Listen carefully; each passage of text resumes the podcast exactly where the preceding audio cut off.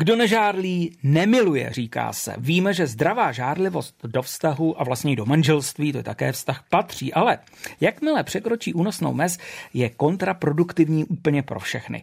Marian Jelínek, Mariane, vítejte. Hezký celý den. Já se vás nebudu ptát, ale naše posluchače by to zajímalo. Jste žádlivý? tak já si myslím, že každý si prošel nějakým obdobím nebo nějakou fází žádlivosti a každý asi k tomu má více či méně nějaký sklon.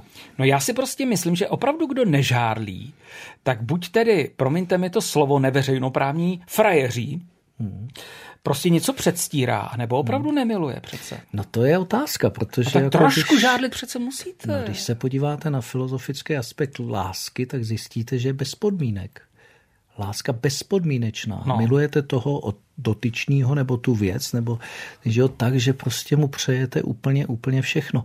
Já vím, že je to zvláštní, no. ale mělo by to být tak, že ty limity, který ty, ta žárlivost vlastně vzbuzuje, že by ten člověk druhý zase, pokud ta láska je e, opětovaná, měl vlastně automaticky plnit a tím pádem by nějakým způsobem ty důvody k té žárlivosti mít neměl. Je pravda, že život je jiný a asi myslím, že každý víme, o čem mluvíme, takže ta majetnická láska, která v nás v každém trochu je, v chlapovi možná mm. trošku ještě víc, tak to už je ta majetnická, ale tam už je něco, že jakoby je z hlediska ty spirituality oproti lásce klasický, už je tam to majetnictví, když to ta láska pravá je prostě bez podmínek. Eh, jenom jak se žádlivostí bojovat. Já teď řeknu svoji amatérskou myšlenku.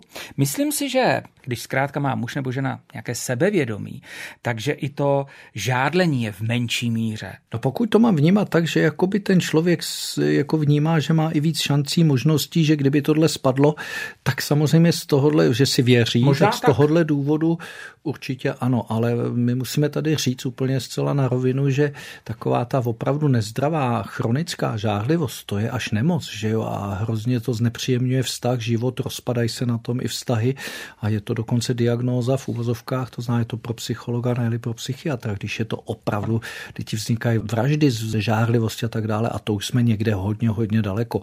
Takže pokud mluvíme o té jemné žárlivosti toho, že je člověk dvě, tři hodiny naštvaný nebo jednu noc nespí, protože a poněvadž, tak samozřejmě to asi si myslím známe všichni. A je to, dá se to alespoň tak říct, trošku normální. Já si myslím, že je to no. zcela no. lidské. Možná taková rada na závěr dnešního povídání, víte, ovšem si povídejte, hlavně si vždycky všechno vyříkejte a díky tomu poznáte, jestli ta žádlivost je ještě v té normě, a nebo jestli už hold, dnes to není přece výjimečné, musíte vyhledat, nebo měli byste vyhledat někoho, jako je třeba psycholog. Já s váma jednoznačně souhlasím. Tvrdí Marian Jelínek a Mirek Vaňora si toho váží. Mariane, přijďte zase příště, díky. Naslyšenou.